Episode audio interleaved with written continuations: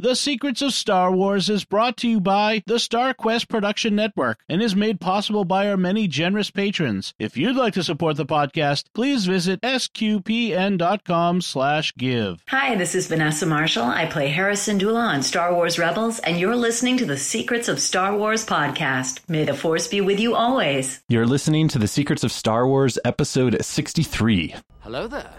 It's a power that Jedi have that lets them control people and make things float. Impressive. Every word in that sentence was wrong. Help me, Obi-Wan Kenobi. You're my only hope. This station is now the ultimate power in the universe. I find your lack of faith disturbing. It's against my programming to impersonate a deity. That's not how the Force works. Force is with me, and I am with the Force, and I fear nothing.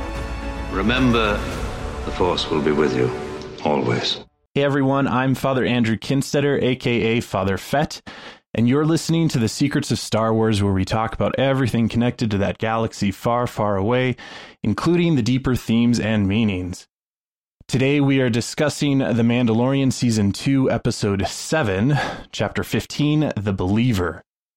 Joining me tonight on the panel is Angela Ciolana. Hey, uh, Father. Um, I was absent last week and everyone else was here. and now we kind of flipped it. So. Yeah, yeah. The other the other three are unable to join us, and so I figure they're just resting up for the explosive season finale. Yeah. So, oh yeah, that's it. That that's yeah, that's my take on it. So, um, so yeah, no, it's it's good to have you, and we're gonna have a a great discussion this evening. Before we jump into the Mandalorian, though, there is quite a bit of news that I just wanted to kind of briefly oh my uh, goodness hit yes and and get your thoughts on, and and we'll wait and get the others the others thoughts later. But uh, Disney uh, announced a number of TV shows and a couple of movies that are coming out in the next few years. So I'm just going to kind of roll through them and then get your kind of general thoughts on it. They Okay. announced uh, two TV shows that are going to be set more or less during the time frame of The Mandalorian, an Ahsoka spin-off show and a show called Rangers of the New Republic.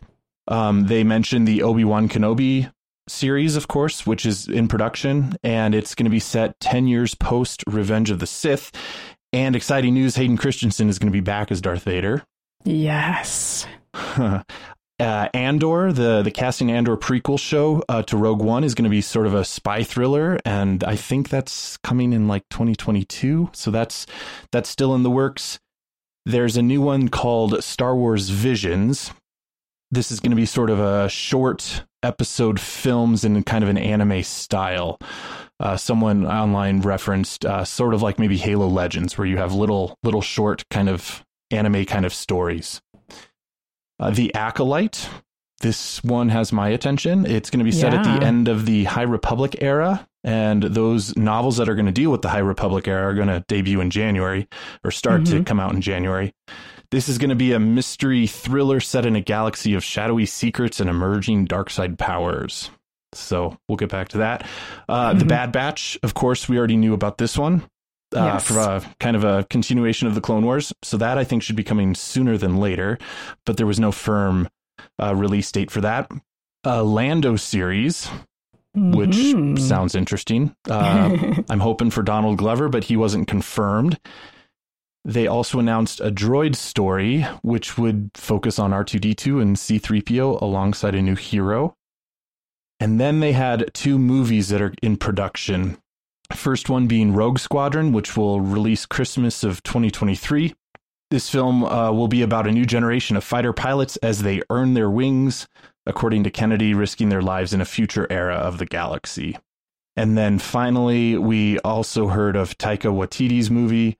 Um, really didn't get anything on content there other than it's likely going to be after Rogue Squadron for release and that it's going to be fresh, unexpected, and unique. I think we could have guessed those adjectives just from the director, right? if you've ever seen uh, Thor Ragnarok, yes, you're that's that's totally him. Uh, so thoughts. Wow. Well, I mean, it's overwhelming, isn't it? Mm-hmm, mm-hmm. Just the sheer amount of new content. It totally yeah. reminded me of of like when Marvel announced like all the various shows mm-hmm. that were going to connect, like Phase One, Two, Three, Four. I think this might be like Phase One of the Disney era Star Wars. Yeah, I know. just know. kind of I ignore the like... ignore the sequel trilogy, and this is kind of their their Phase One just make I need a chart, right? Just to like keep everything straight. Um, but yeah, I mean, I first of all, I I love the fact that we're getting an Ahsoka series. Wow, that was I think people were kind of, you know, guessing that it was going to happen because of the Rosario Dawson um, casting and confirmation, obviously that we got recently. Um, but you know, just knowing that we're going to get a whole series with her and um, that it's going to be set in this time period of, of The Mandalorian is really exciting um, mm-hmm. because everyone loves Ahsoka, right? And we've been wondering, you know, what in the world has she been doing? Um, it's almost like Carmen Sandiego, you know, where in the galaxy is Ahsoka Tano? so, um, so that is very exciting.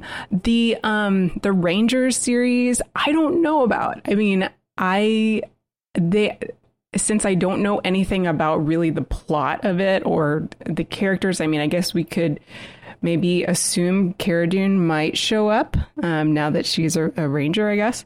Um, but uh, yeah, I I don't know about having another series sort of spinning off of of the Mandalorian. I kind of feel like you know one would have been plenty, um, but uh, that being said, I'm, I'm I won't complain about it. You know, it's mm-hmm. it's mm-hmm. new Star Wars. Um, I am very excited about the the Cassian Andor series. Um, I you know I I love the sizzle reel that they um, that they showed for that series. Uh, it looks like they're already getting things ready. Uh, even I was surprised to see Neal Scanlan was saying we're treating this in the creature shop yeah. just like we would with the films, and that is so neat to think about. Um, so, and everybody was wearing masks, you know. So obviously this was happening yep. recently. Yep. All these little things that they were preparing, um, but it's very exciting to think about. Um, just you know, learning more about him um, and learning more about that time period from sort of on the ground perspective. Um, I'm excited that it's that a exciting. it's a spy thriller kind of feel. Yes. Yeah. So like we're so gonna maybe... we're gonna get like genres of of film that we haven't seen in Star Wars, and exactly. that is that is exciting to me. Yeah. Yeah, and and I am um I am a little, you know, um, intrigued by the the Vision series as well because of the anime um, mm-hmm. format that they that they uh, hinted at, and you know, Dave Filoni has had a lot of background with the anime genre, and so I'm wondering if he's going to be involved with that at all, um, and you know, or if he's going to be, you know, Im- influential just in the direction that the show goes in. Um, you know, whether artistically or storyline wise. But um, that's going to be really, really interesting as well. Um, and, you know, like you said, the acolyte. Uh, you know, just yeah. the whole concept. It's it's tantalizing for those of us who are kind of like church nerds. So, yeah. it and and I I find it appealing. I mean, there there's that aspect of it, but I like to get in the minds of villains mm-hmm. because I want to know how they work. And of course, I think secretly deep down, I'm I'm rooting for a like, how do we redeem this character? Mm. Uh, you know, but but there's also, and maybe maybe this is just the the the science fantasy kind of realm. It's also just fun, I think, to kind of follow the villains and figure out how they think and mm-hmm. how they mm-hmm. work and what they what they do. So I think the acolyte is is I suspect maybe we'll get like Darth Plagueis and kind of the well, yeah. Mm. I mean, he would be that that era. This is mm-hmm. roughly right. the end of the High Republic, so yeah. I mean, so the the the beginnings of of the Darth Sidious kind of future. Yeah, I wonder if they saw the fans' a real um, interest in Dark Disciple, the novel, and um, you know that sort of had that, uh, you know, get inside the mind of the dark side um, part of it of the the the story of, of the novel. Um, and I wonder if Disney was like, hmm, maybe we can, you know, um, capitalize on that.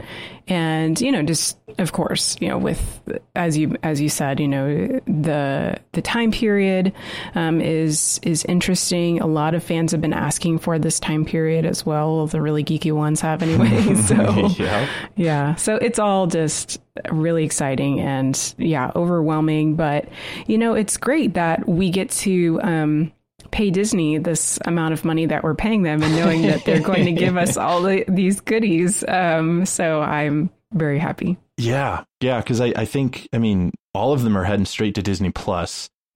Uh, yeah. Rogue Squadron would, I suspect, have a theatrical release, as would as as would Taika Waititi's, but that's not for another. That's three years.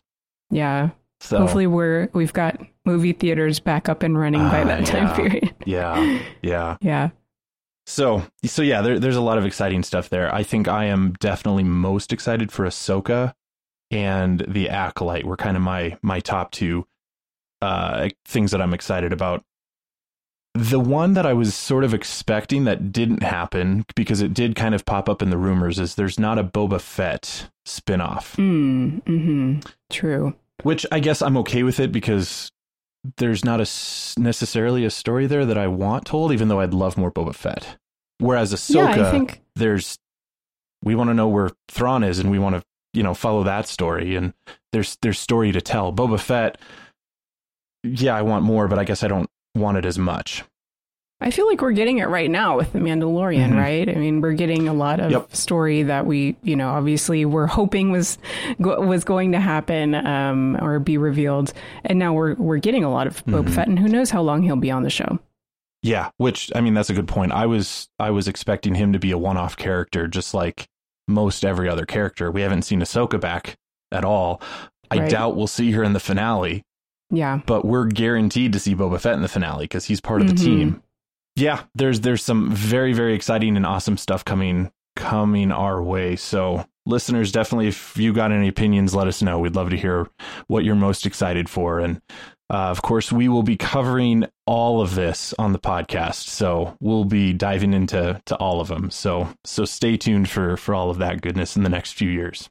Coming back to the Mandalorian, chapter fifteen, the Believer. The names are the names of these episodes are still incredibly awesome. Yeah. Uh, what'd you what'd you think of the episode? Oh, it was. Um, I loved it. Obviously, um, I I really enjoyed the character development that we got with Din, um, as well as I was surprised at how much I appreciated Migs Mayfeld coming back and yes and liking him as much as I ended up liking him um, at the end. mm-hmm. And um, and you know it was it was really interesting to sort of have the tables turned as far as you know we were happy to see the Tie Fighters coming in and and I feel like I've never been on that side before. Um, so as a Star Wars fan, so mm-hmm. th- there was a lot of really neat aspects to this episode. I had to do like a bit of a self check, like when I saw the stormtroopers, that that yes and no, all all at the same time, and I had to like rationalize it and think about it later, and think, man, if this was like just a normal sort of you're rooting for the good guys, we would have been rooting for the pirates. Yeah, I know it's crazy. To, yeah, to to kind of yeah, the uh, uh, Rick uh, Fe- Femu Famuyiwa. I'm Famuyiwa, yeah, yeah. Mm-hmm. Um, he directed this and wrote it uh, with Jon Favreau, but mm-hmm. he did he did a really good job of kind of turning the tables yes. on that, which was unexpected. I will say my biggest complaint of the episode. This was the first episode without Grogu in the entire show. I know, I know. Yeah. Uh, I miss that guy. But the, the the little green guy. Yeah, but it makes yeah. sense, oh, right? Oh, totally. Obviously, totally. Story, so. Well, and I mean, it, it totally makes it makes you feel for Din all the more because Absolutely. just just as much as we're missing Grogu, he's more so missing Grogu. Yeah, he's the motivation for all mm-hmm. the characters, really, mm-hmm. um, on on our side as far as you know who we're watching. Yeah. Yeah. So yeah, I I thought it was a I thought it was a good episode. It's a the the penult- penultimate episodes are always a bit tricky because mm-hmm. it's it's always it's always a, a, setup for the finale. So there there's you know obviously we want we want the conclusion of the story which is still coming or the the finale to set up season 3. Yes. So to jump into the episode we start off on the Karthon chop fields so this is apparently where the New Republic sends their inmates to serve their time. It's basically a junk field with old kind of imperial equipment. You could see kind of TIE fighters there, uh, just a, a junkyard that the inmates are are repurposing or breaking down these these old abandoned crashed uh, vehicles. And we see Mayfeld. He's he's out there working, and so this droid comes and tells him that he has been more or less he's been reassigned to Marshal Marshal Dune's custody. And so Mayfeld hesitantly goes with with with Cara Dune. Uh, yes, and may I point out that his they kept repeating his prisoner number mm-hmm. three four six six seven right over and over again. So I was like, dude, this has to be something, right?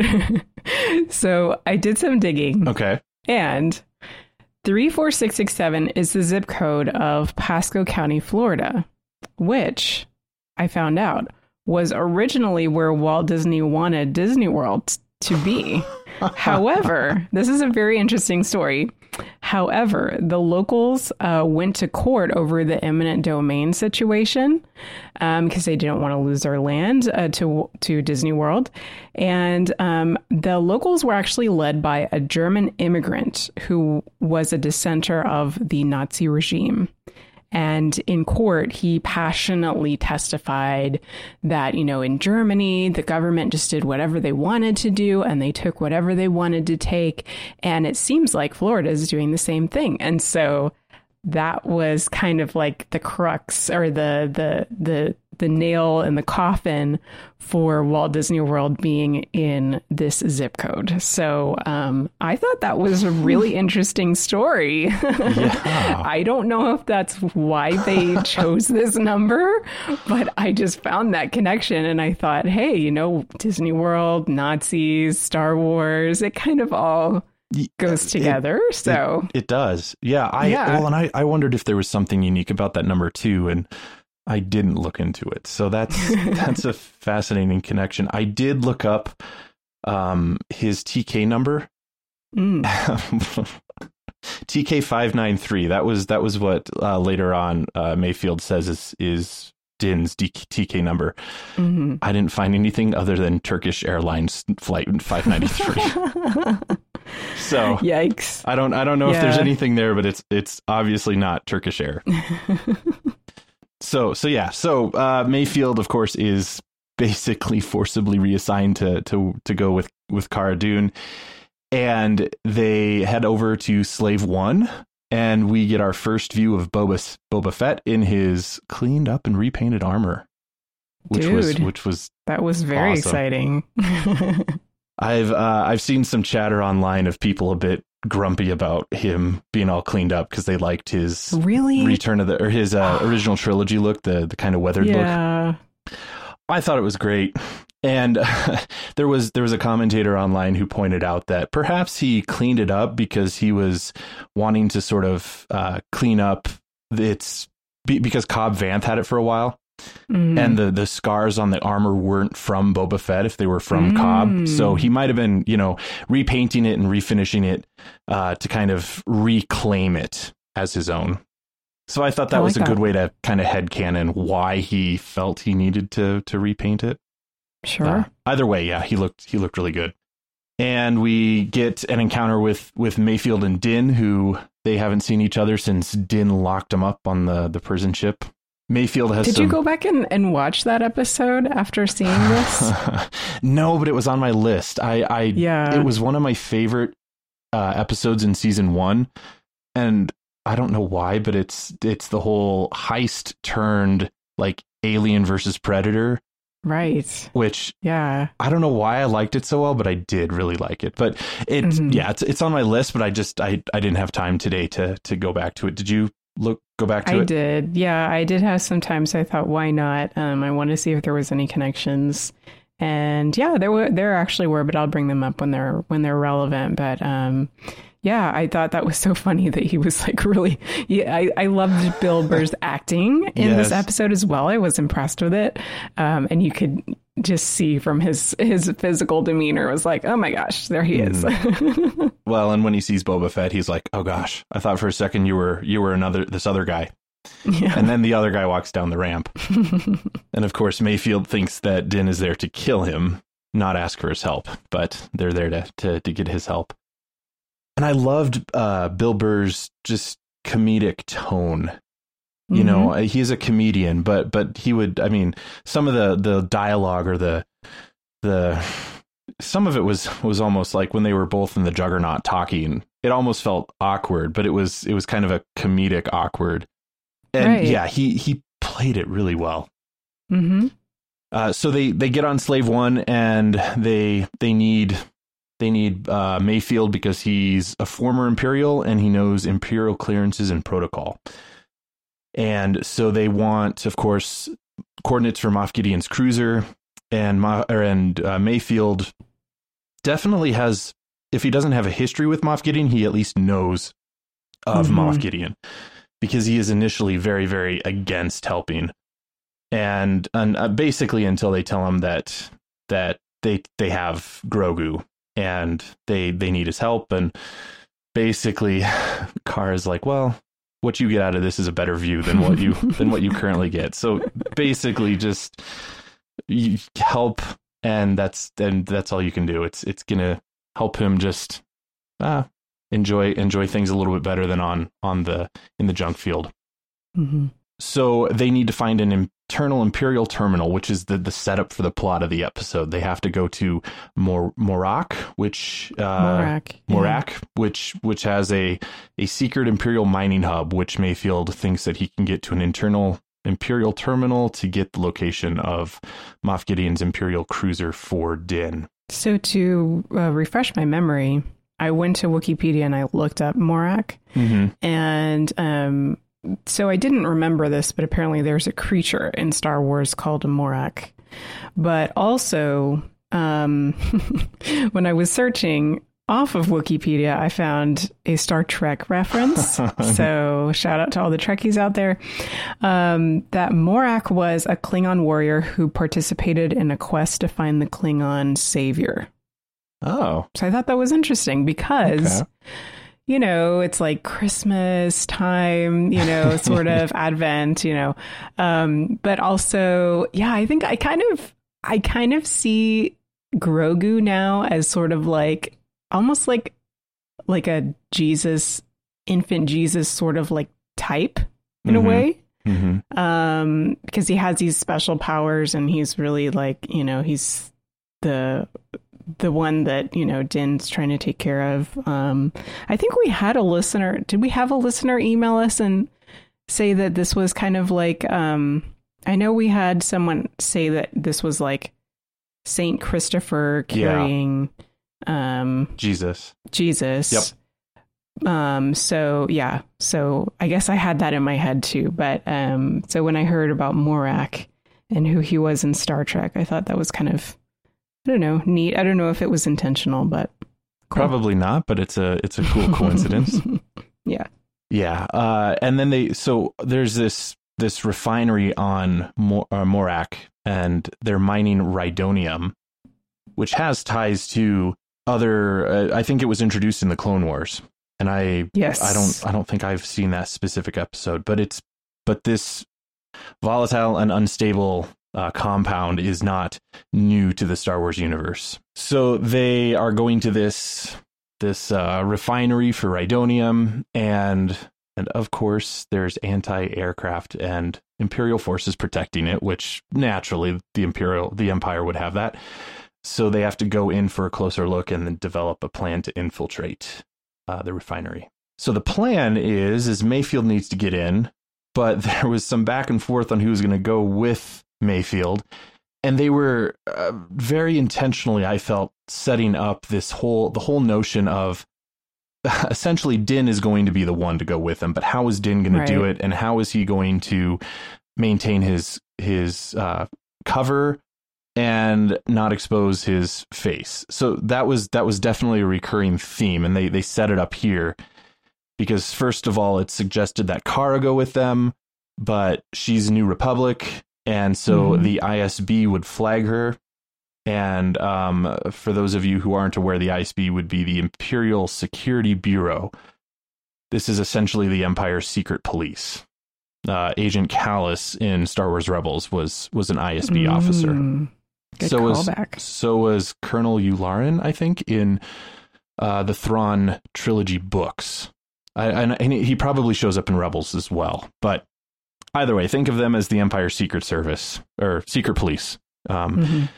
Cara can't go because she would be immediately flagged by the ISB, and Fennec can't go because she's also wanted by the Empire.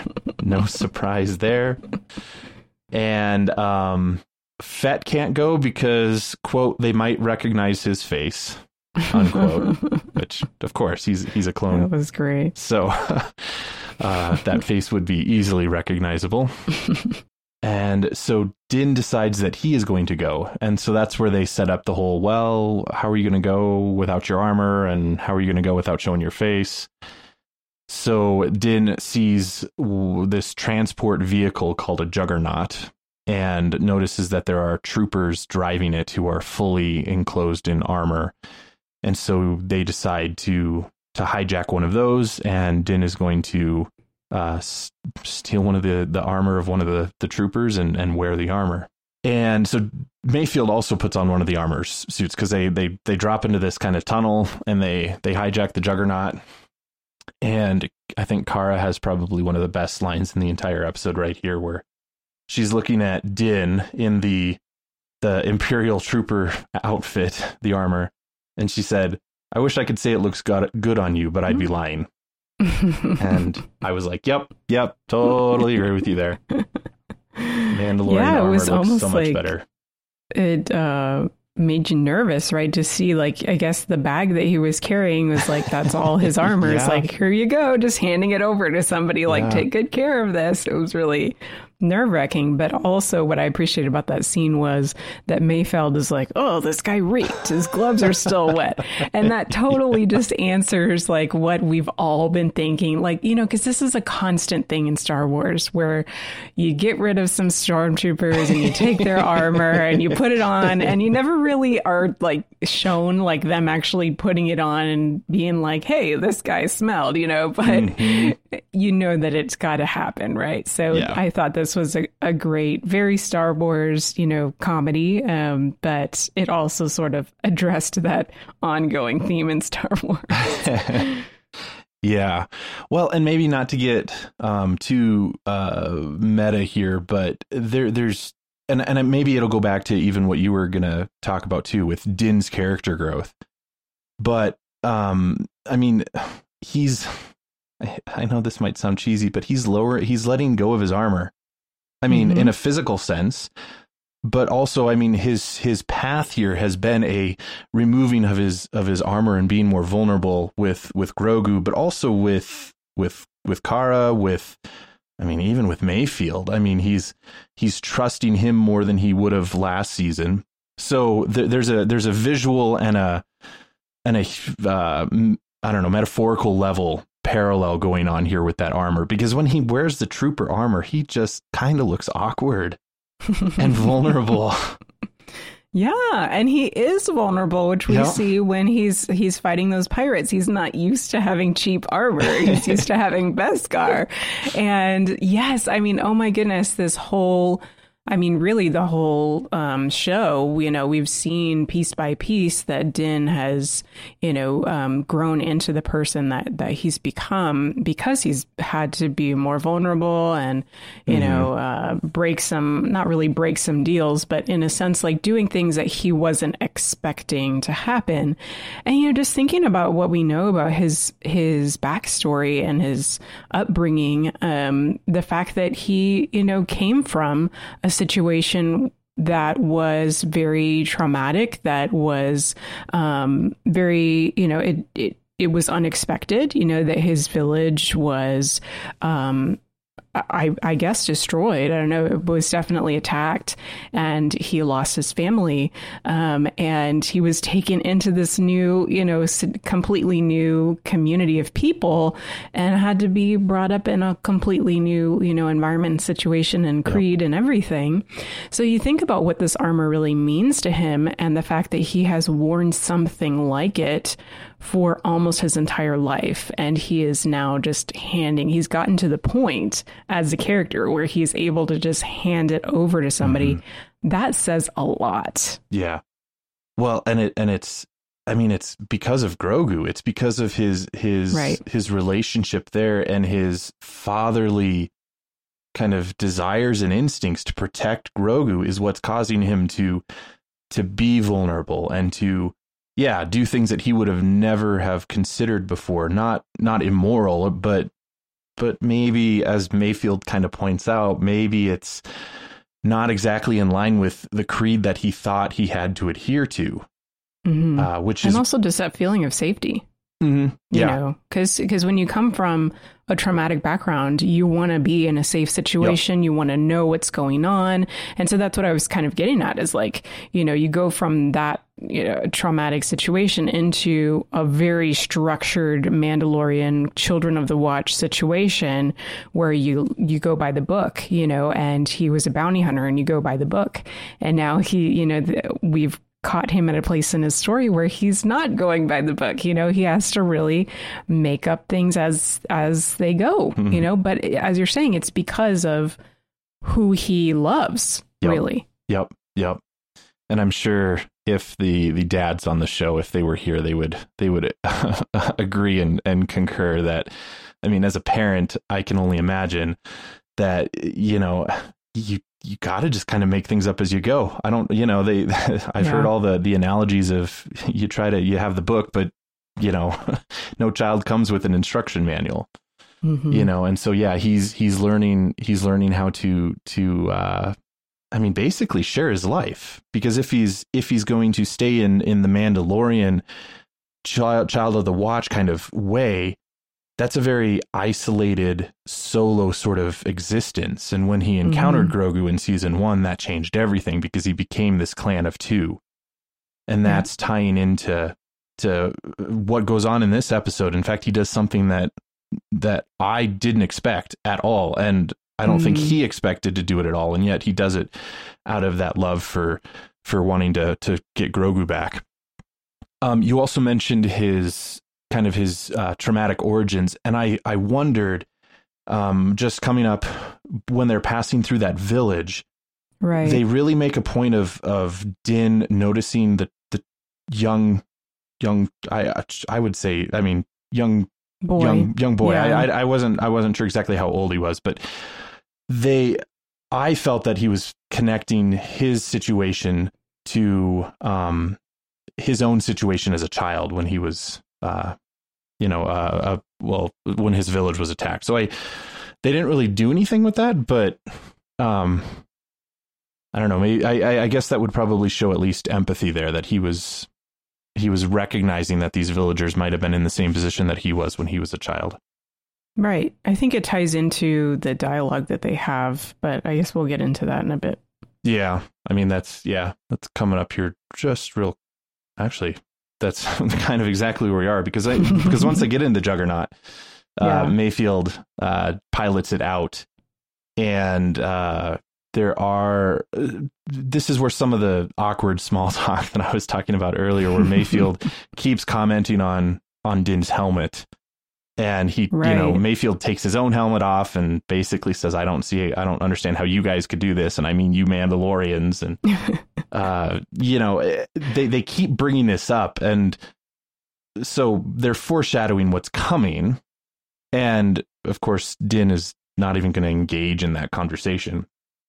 And also i think it was looking back because i did watch uh, chapter six, the prisoner, were were were introduced to Mayfeld. and in rewatching that, when the whole crew is kind of first on the Razor Crest and they're talking.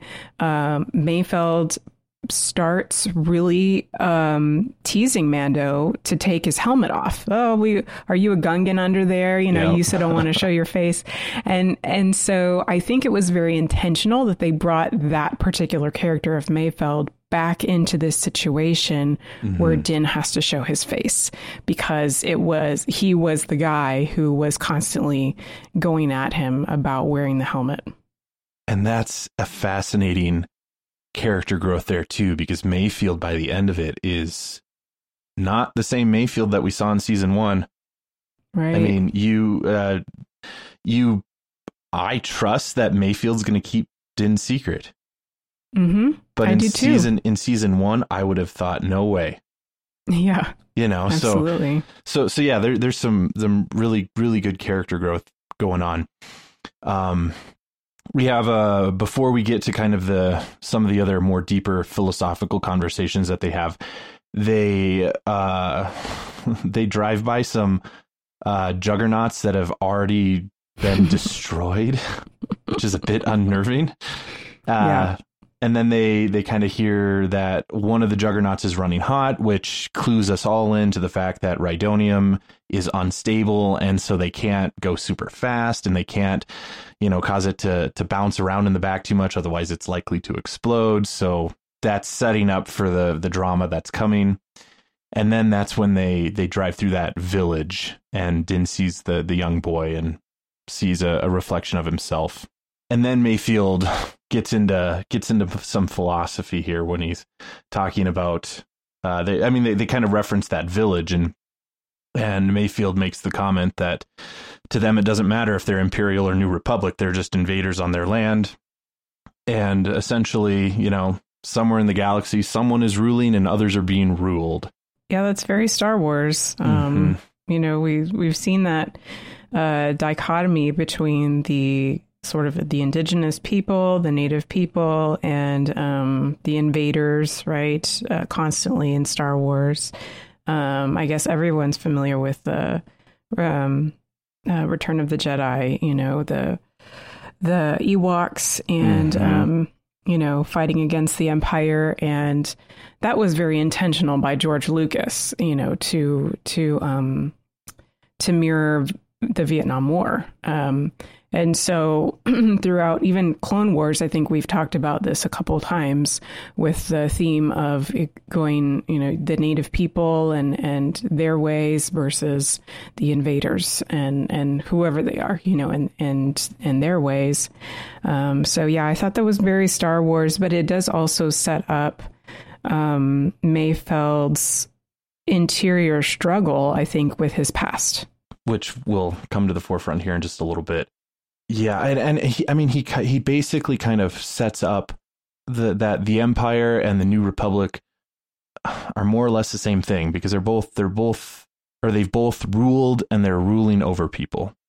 Mm-hmm. And I think as a as a Star Wars fan, I mean that that kind of uh, is a bit unsettling because you want to think, well, the New Republic is the good guys and the Empire is the bad guys, you know. Mm-hmm. And and he's making the point that, I mean, ultimately, if if if they're just kind of uh, I mean, yeah, invaders and oppressors.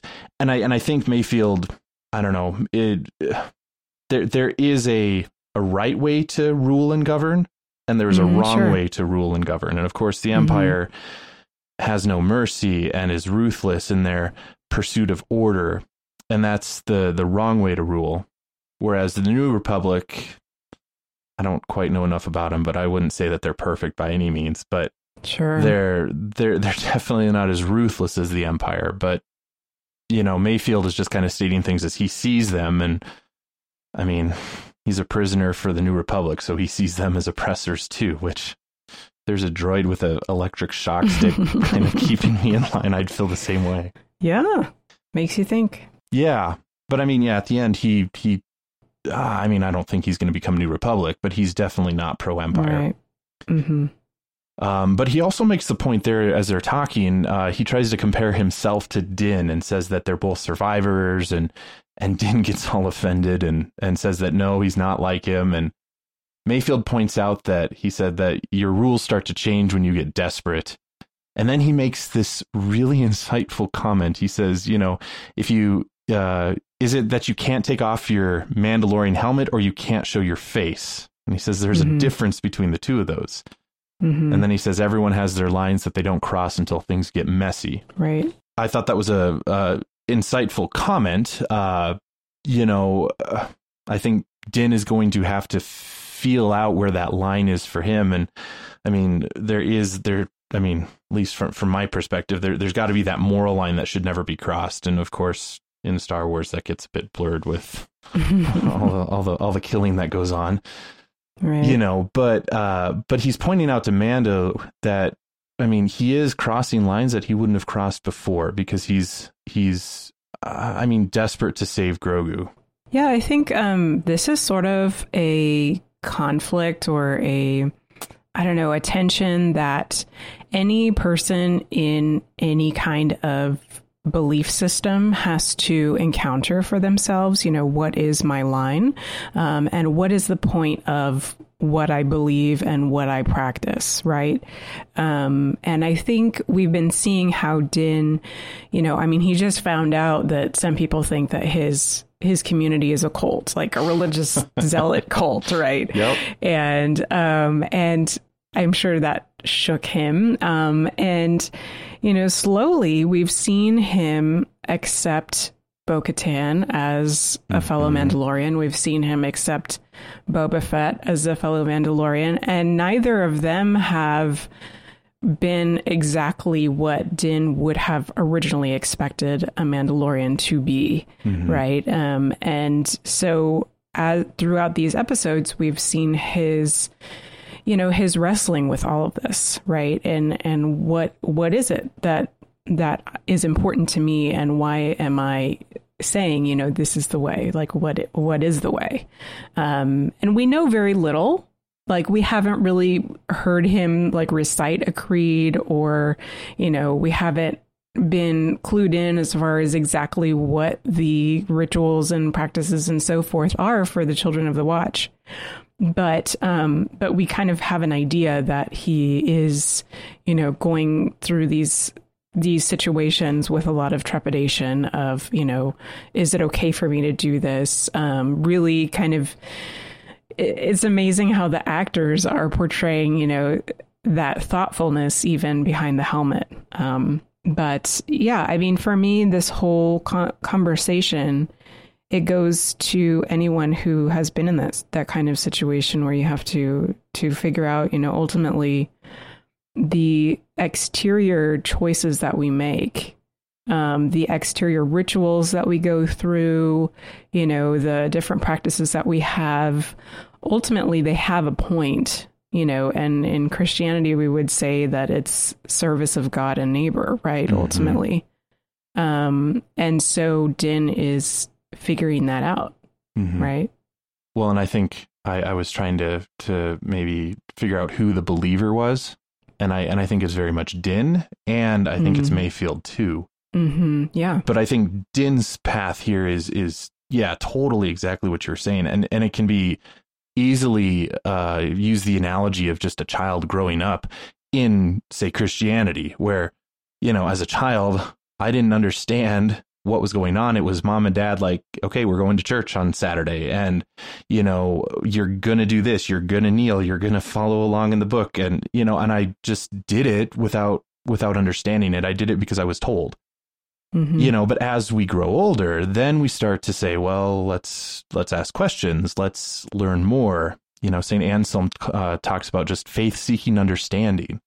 Mm-hmm. You know, so like, so Din is kind of in that, like, he's finally recognizing that there's a larger culture, a larger belief on what it means to be Mandalorian than what he initially knew. And so he's exploring that. And I think deepening that that believer in himself on what a Mandalorian really is in the same way that someone who is growing up in the Christian faith would deepen their own belief in asking those questions and seeking understanding and uh, it's not it's not something that we just have to accept and shut up and you know mm-hmm. that's it we just have to follow the rules no like in in Catholic in our Catholic faith, we're encouraged to ask questions and to Right. to seek a deeper understanding, and that's that's what's that's what's beautiful about it is it's that's why Yeah. you know it's it's it's yeah it's there's a lot of really good parallels happening here.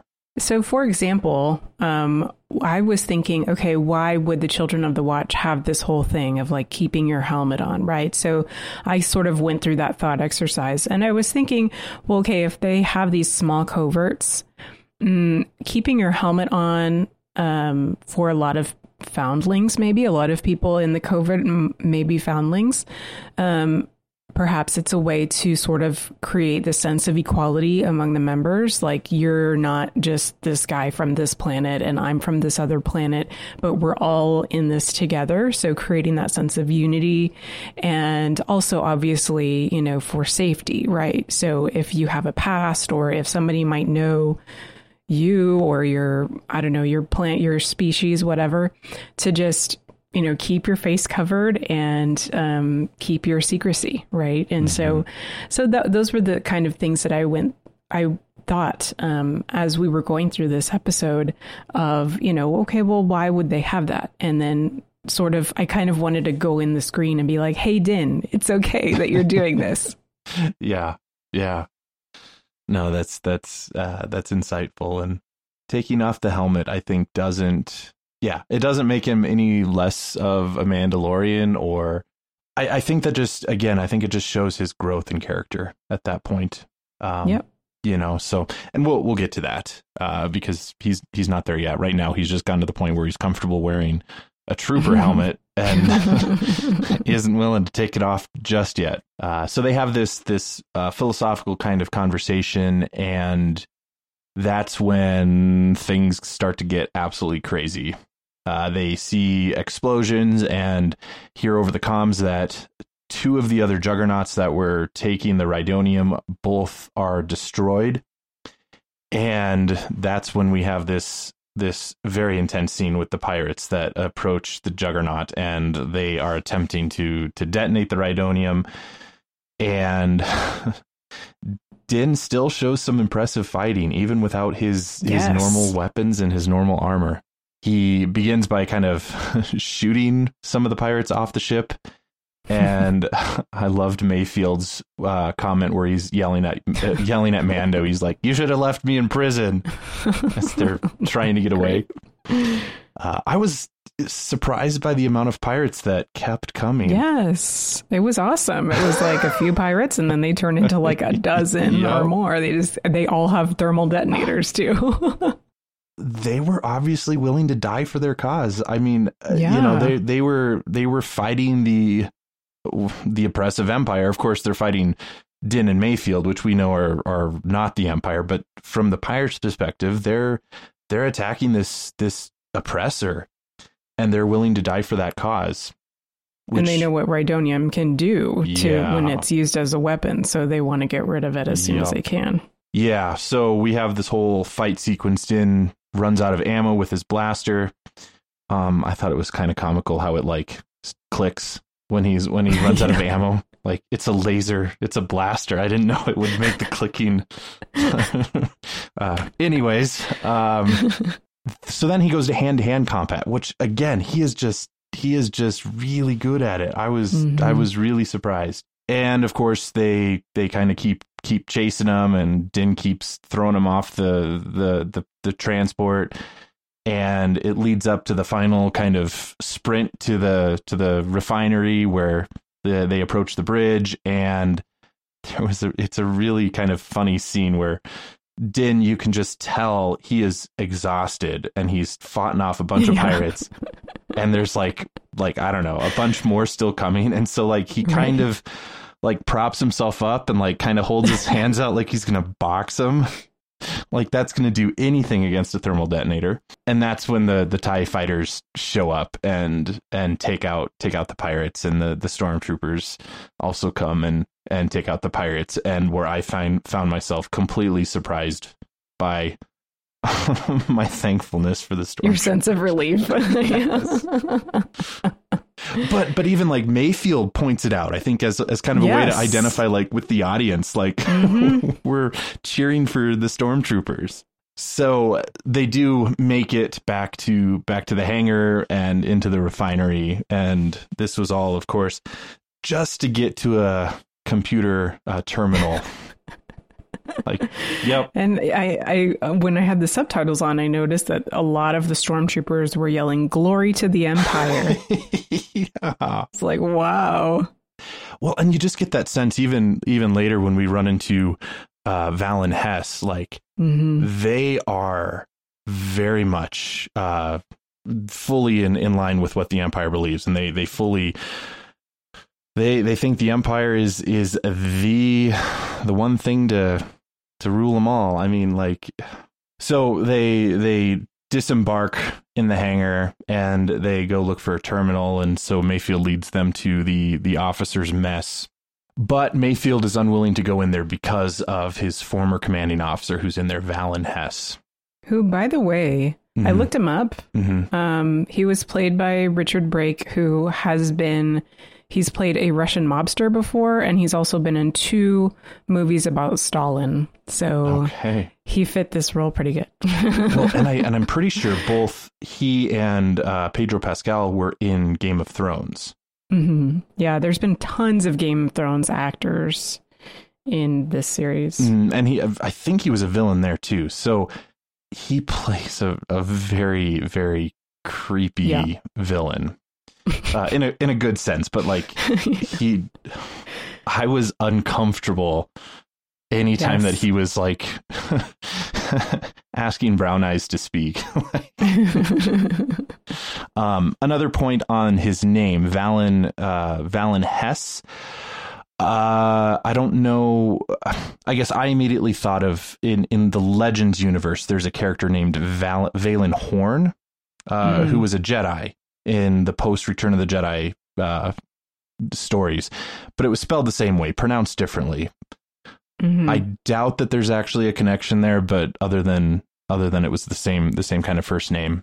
So Mayfeld sees him, refuses to go in, adamantly refuses to go in, and this sets up the the drama of well, what's Din going to do? Because of, of course he's not gonna he's not gonna back down at this point in the game and he has to go in there, but the terminal has to scan their face in order to work, which was kind of interesting. I wasn't entirely buying that.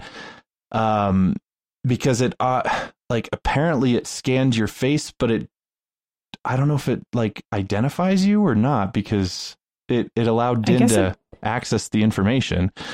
It's sort of like that that spam thing you have to go through, like prove that you're not New Republic. You it's know, a like pick all of the ladders in this. find find all the stoplights in this picture. Yeah.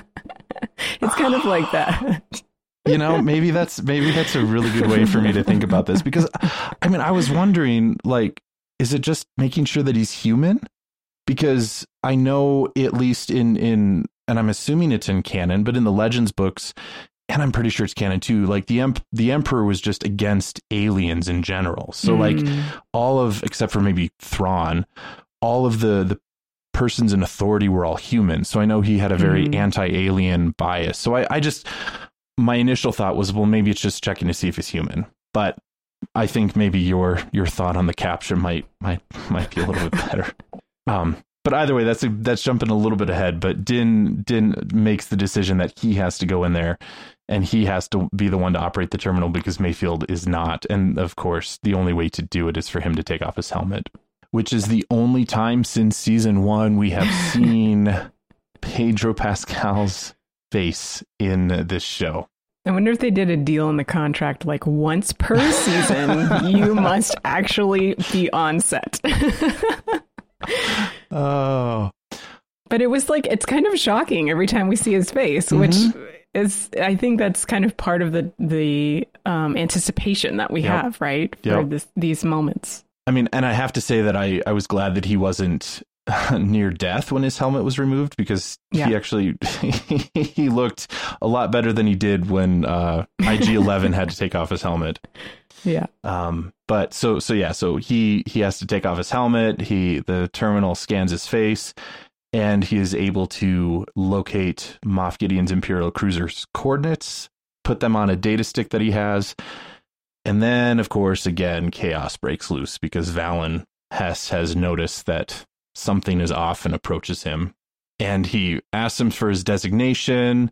And we have this kind of back and forth. He he doesn't exactly know uh, what to what to say back, and then Mayfeld finally bites the bullet and gets over his fear and comes in and kind of saves save the saves the day by pointing out or by lying by by saying that that Din is his commanding officer, and that's where he calls him TK five nine three, and that he himself was TK one eleven.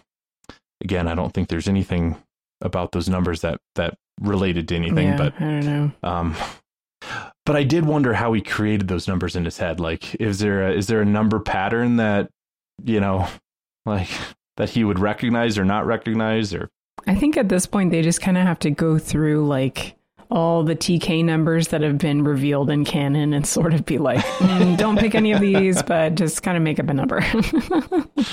uh, the only one that I remember is TK four two one because that was that was the stormtrooper in in uh, A New Hope on the on the Death Star, Mhm. and he's kind of the famous one.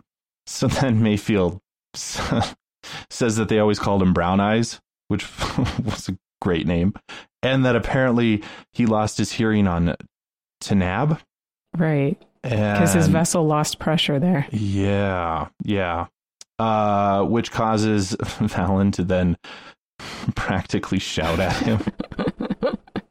And tells them that they're gonna they're gonna grab drinks together because he he said he recognizes them as the two troopers that that brought the successfully brought the Rhydonium back into into the refinery.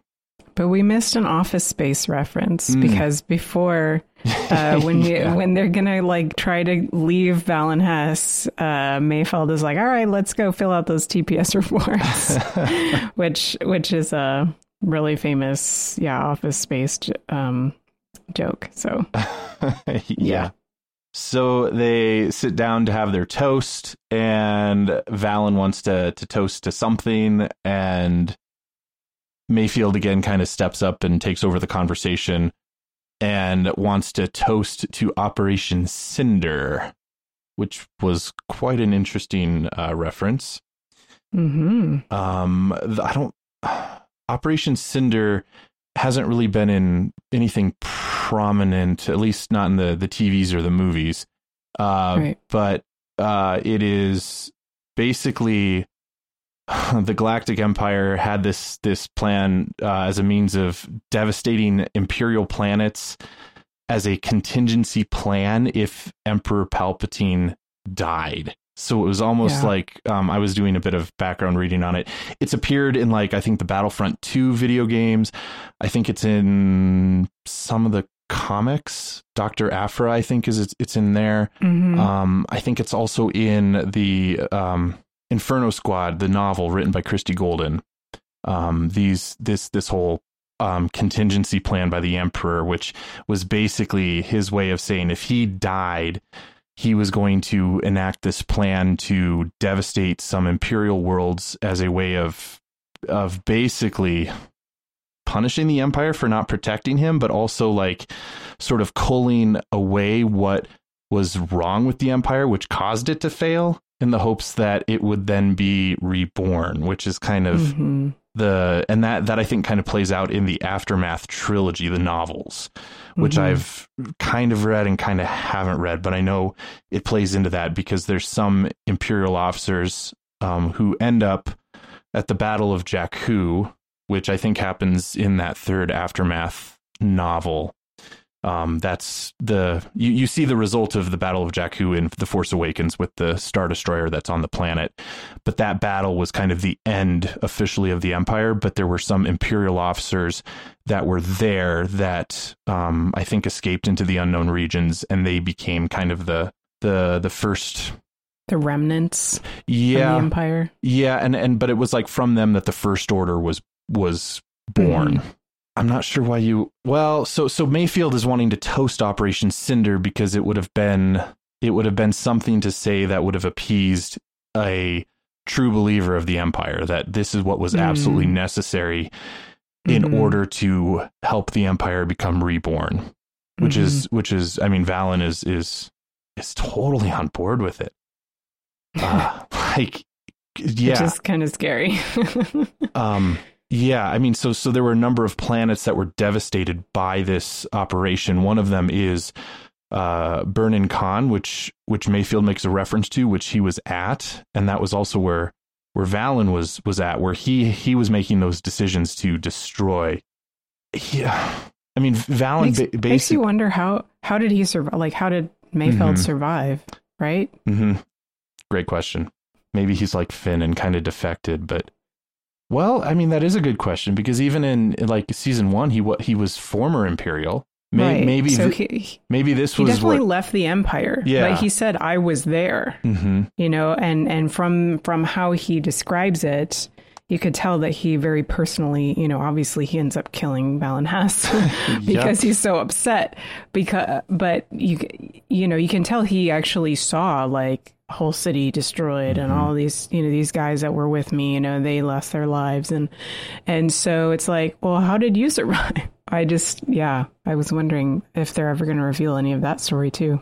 It makes me wonder if that was the point where he left the Empire. hmm hmm I mean, because that, I mean, yeah, how he reacts to all of this shows that, I mean, he he did not see what happened as necessary for the greater good, as Valin was like, you know, it's a small sacrifice for the greater good. hmm which is very utilitarian. Yep. and that's Yep, that's uh, a a, a moral. Uh, philosophy. yeah, a more uh, yeah, a, a code of ethics or whatever that Mhm, that mhm. basically says what is considered moral is that that what benefits the most people is what's moral. So right. So if I kill one person to save a billion, that's considered moral because you're doing what's going to benefit the most people. Mhm. Whereas in Catholic moral thought, that wouldn't be moral because you're you're killing a person. So so yeah, that, and, and that and that's kind of just part and parcel of what the empire is is sort of founded on is this we're going to impose order, you know, for the greater good. Mhm. Uh, this is also a, a very uh, handy Harry Potter reference too. So uh, this would have been uh, uh, more more uh, book seven, Harry Potter and the, the Deathly Hallows. When you hear about Albus Dumbledore's story, backstory with Grindelwald, they were they were having a similar debate about for the greater good, and for the greater good actually became the mantra of Grindelwald. So go go check those out if you're interested. But the Empire is also completely wrapped up in in that, and and Valin is a is the face for it in this episode. And can I just say that um, in our Slack chat before before this recording, Dom Bettinelli, the SQPN uh, executive director, was like, um, "So I loved that Valin Hess had a Southern accent," and I was like, "I hated that because I'm from Texas, y'all, and there's a lot of stereotypes about us because of our history." And uh, and this is kind of one of them, right? That like, oh, like the Confederacy still lives on, blah blah blah. Um, which you know, I mean, I know that that was essentially what was being referenced here, but also with contemporary politics being what they are, which I won't get into. But um, I think there was a little bit of that was a little bit of reasoning as to why that decision was made to give him a southern accent. So, anyways, but it was a very interesting artistic choice, obviously, because Yeah. in the past they've had British accents. hmm Yeah, I mean, he was still effectively creepy as a villain. Um, I have to say, I mean, I, I think of General Hux in his uh, specifically the Force Awakens when he's like commanding that entire army. That's very Nazi like. Right. That British accent there is just uh, chilling, and I love I love British accents, but um, yeah. So Right. either way, uh, the, the Imperials here are very clearly on the wrong side, and and I really appreciate it. And this goes back to Mayfeld's growth too, because he uh, Valin makes the point of you know well they they it was a small sacrifice for the greater good, but then Val or then uh, Mayfeld makes the point. He says it depends on who you ask. You know, was it good for them? the the troopers who died, or was it good for their families? Was it good for the guys they served with? What about the civilians who died defending their homes? You know, and those are all the absolutely essential questions to ask. You know, and especially from a Catholic moral thought, that that's exactly why it wouldn't be considered moral. Is like the the troopers who were killed, the harm that it caused, even if there were maybe a theoretical greater good, so to speak, that was the result. It wasn't good for those people, and therefore it's not moral. But from the empire's perspective, it no, it's it's necessary. It's for the greater good, mm-hmm. and you know. And so I think it, this is showing Mayfeld's thought process on. Well, maybe at one point he believed that, but then he lived through this and has yeah. asked those questions and is now on the side of no, I don't think that that's that's right and that's true. So going back to the title of the episode, mm-hmm. right? Yep. Yep. Absolutely.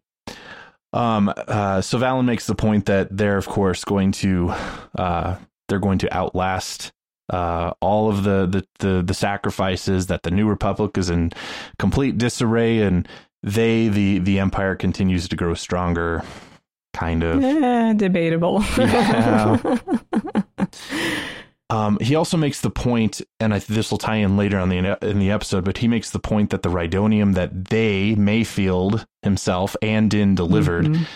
was going to create havoc that would make Burnin Konn pale by comparison, and I think that's exactly why Mayfeld blows up the refinery by the end of the episode. So and and he says an interesting thing, and again, I think it it points out the the whole mantra of the empire is he makes the point, or he says, Valin says, everyone thinks they want freedom. What they really want is order. And when they realize that, they'll welcome us back with open arms. That's the empire. Totally. Mm-hmm. Mm-hmm.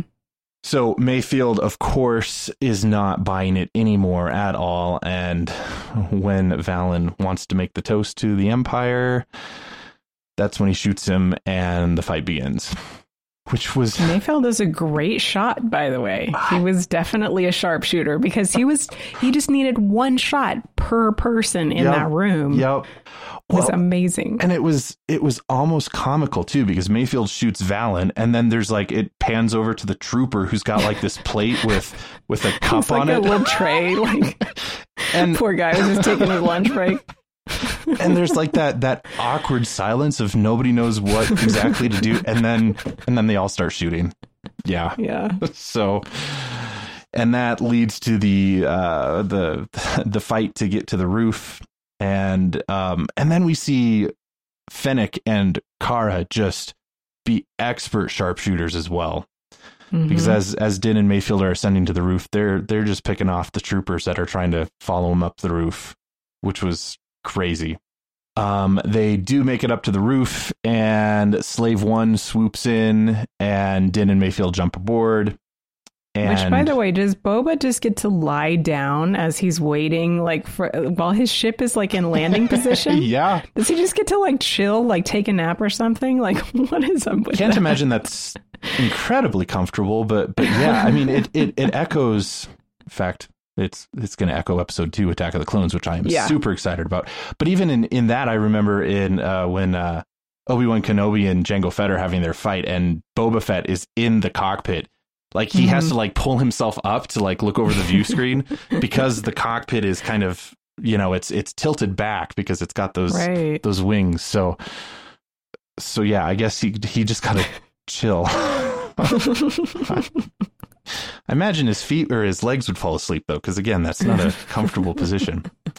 Um, but either way, so he he shows up and Din and Mayfeld jump aboard and that's when Mayfeld takes the the cycler rifle and shoots at the the Rhydonium and explodes the entire refinery. That's then when the Slave One is pursued by two TIE fighters, and we get my favorite part of the entire episode because we get the seismic charge, which, if I haven't mentioned this before, episode two is the movie that I was in. Well, it was kind of my introduction to Star Wars, so I consider it my favorite. And as a kid, we uh, as a family loved the seismic charge scene in episode two because at that point we had just gotten surround sound in our living room. Ooh. and so we would do the seismic charge and just love how it sounded in the living room. So I, I, have I have fond memories of Aww. of the seismic charges. So to see them come into this episode, it was I think I literally applauded at that point. So so Andrew, don't uh don't make fun of me, but if you do, that's fine. And then the the kind of the the post climactic part of the episode, we have we have Din thanking Mayfeld for helping, and Cara has changed her mind about Mayfeld because she she sees that he is the one who actually destroyed the refinery, and so they they do tell or they do start to make the comments. Well, you know, it's too bad that that Mayfeld died on that explosion on on Morak. You know, and so they they let Mayfeld just kind of escape off off into the to the jungle and the the paperwork that Carr is going to do is going to claim that inmate I forget his number three four six six seven I think it is yes. three four six six seven died in the refinery explosion which I thought was a a nice way to handle his mm-hmm. his arc he gets a completely fresh start now. Yeah, yeah, and I mean, it, there there there is definitely that element of of redemption there. We've seen Mayfeld mm-hmm. go from kind of not caring about anything in season one, knowing that he's a former Imperial, to I mean, I don't like I said before, I don't think he's on the New Republic side, but he's definitely not pro Empire, and he's uh yeah not brainwashed by that and and is able to yeah have a fresh start so then the the final scene was also really chilling but really cool mm. din din yes. sends a message to moff gideon which echoes the season uh not this uh the the uh chapter 7 the the episode right before the season finale of of season 1 uh where moff gideon says the same words to din Din says them back to Moff Gideon. You know, that you you have something I want. You may not think you have some idea of what you're in possession. Possess- you may think you have some idea of what you are in possession of, but you do not. Soon he will be back with me, and he means more to me than you will ever know. Which was really cool because hearing it from Din, it has a completely different feel. So, yeah. especially that last line, he means more to me mm-hmm. than you will mm-hmm. ever know yeah. we we know that that meaning is is the relationship that they have versus in season one where Moff Gideon wants him he means more to Moff Gideon as a tool not as a not as a person yeah I personally didn't cry watching that but I I know of some fanboys who did cry while watching it and I totally get it you know like it it was um, it was a very George Lucas thing because George Lucas would always say that Star Wars is like poetry because it rhymes, mm-hmm. right? So they very much made that rhyme here with this um, hologram message. Mm-hmm. Yeah, and I it just it felt appropriate. Um, yeah, I, I like the parallels with with season one, and and of course this is all now we are just anticipating Friday to come so we can know what happens and and uh, I'm happy and I'm sad all at the same time because it's it's the season finale, which means then we're gonna have almost a year before the next season. But but I want to know what happens, so I'm super super excited for Friday. Yeah, absolutely, can't wait. Any other final thoughts on the episode before we wrap things up? Well, I mean, there was so much um, in their dialogue. I think we could probably have a whole like another half hour or something talking about it. Yep. Um, but I think, you know, one theme, one line that Mayfeld kept bringing up is we all got to sleep at night. Mm-hmm. Um, which, of course, is his way of saying, like, we all have a conscience and we all have to accept the consequences of our actions and the reality of our actions and um and you know at the end of the day and um you know in a way that's that's a great way of putting it. You know, mm-hmm. um, at the same time, you know, there, I think one of the things that he was sort of getting at, um, especially when he was saying, you know, well, if you were born on Mandalore, you believe one thing. If you're born on Alderaan, you believe something else. But guess what? Neither one of them uh, exist anymore. So he was sort of, I think, I think he was sort of, you know, with this whole theme of the believer, you know, um, Mayfeld was kind of, I think, trying to say there's no point in believing anything as far as a creed, you know, like, or maybe like practicing a, a religion or whatever. Um, and I think, you know, definitely it's worth noting that, um, you know, if, if you want to be able to sleep at night, you have to accept, you know, what the truth is of mm-hmm. what you've done. And ultimately, the truth is worth searching for. You mm-hmm. know, it's, it's, it's, it has value in of itself because it's true.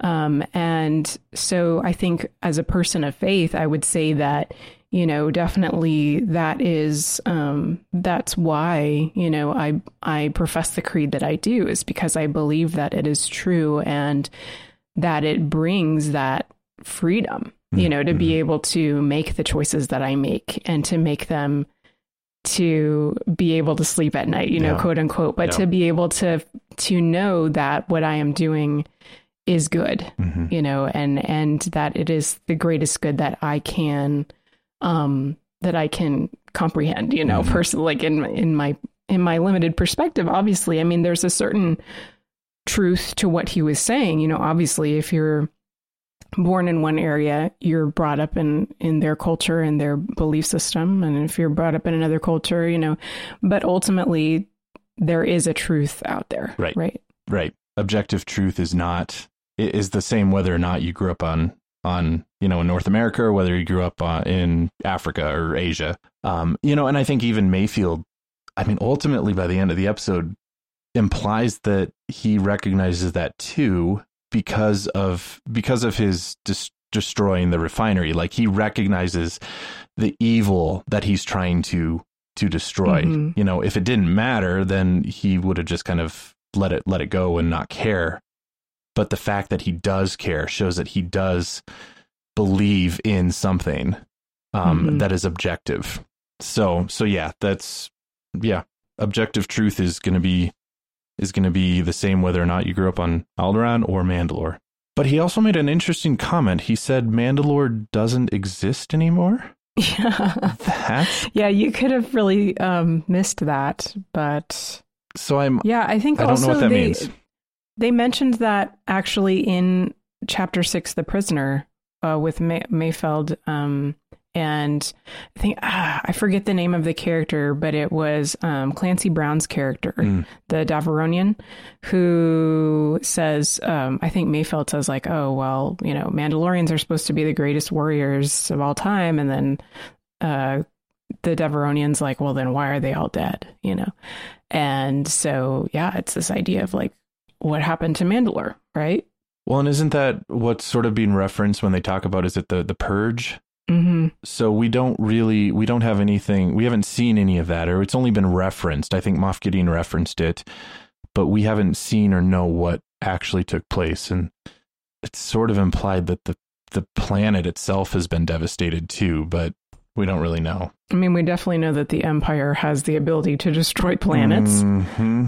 but why would they do it to Mandalore in particular? Good questions that I imagine at some point we'll get answers to, but not not today, and I would bet not even in the season finale.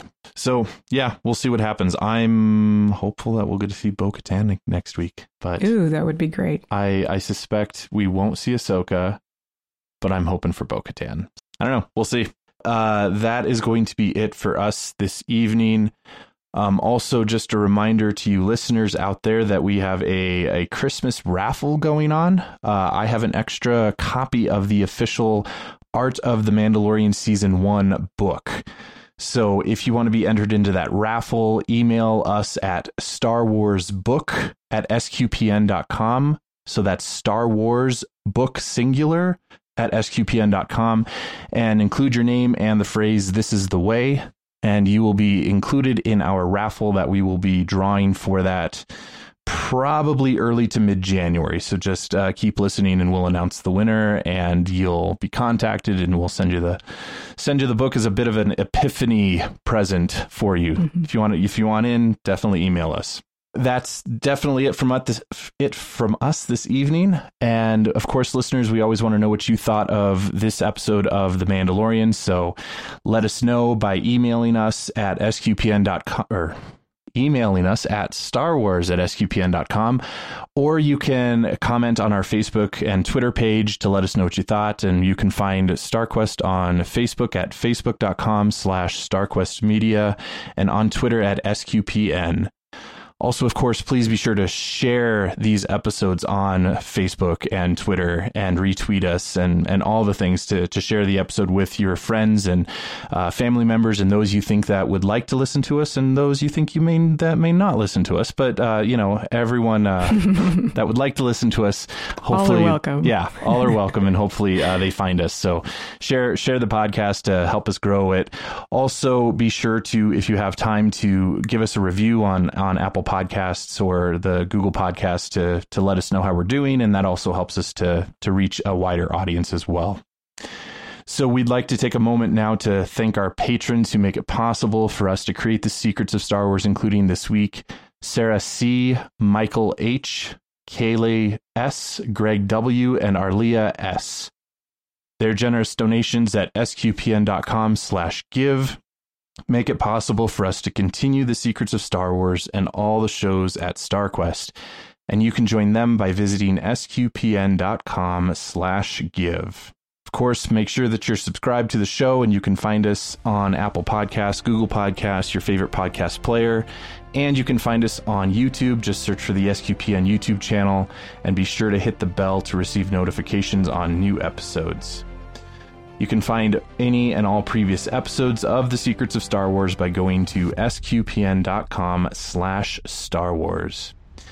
And we will be back next week where we where we will be discussing the season finale of season two of The Mandalorian. So that's going to be an exciting one, and you don't want to miss it. So until then, Angela Ciolana, thanks for joining me and sharing the secrets of Star Wars. Thank you, Father. And I will point out that we are at an hour and twenty minutes, so you know. it was it Even was a very the other rich guys. episode. Yes. So it's great.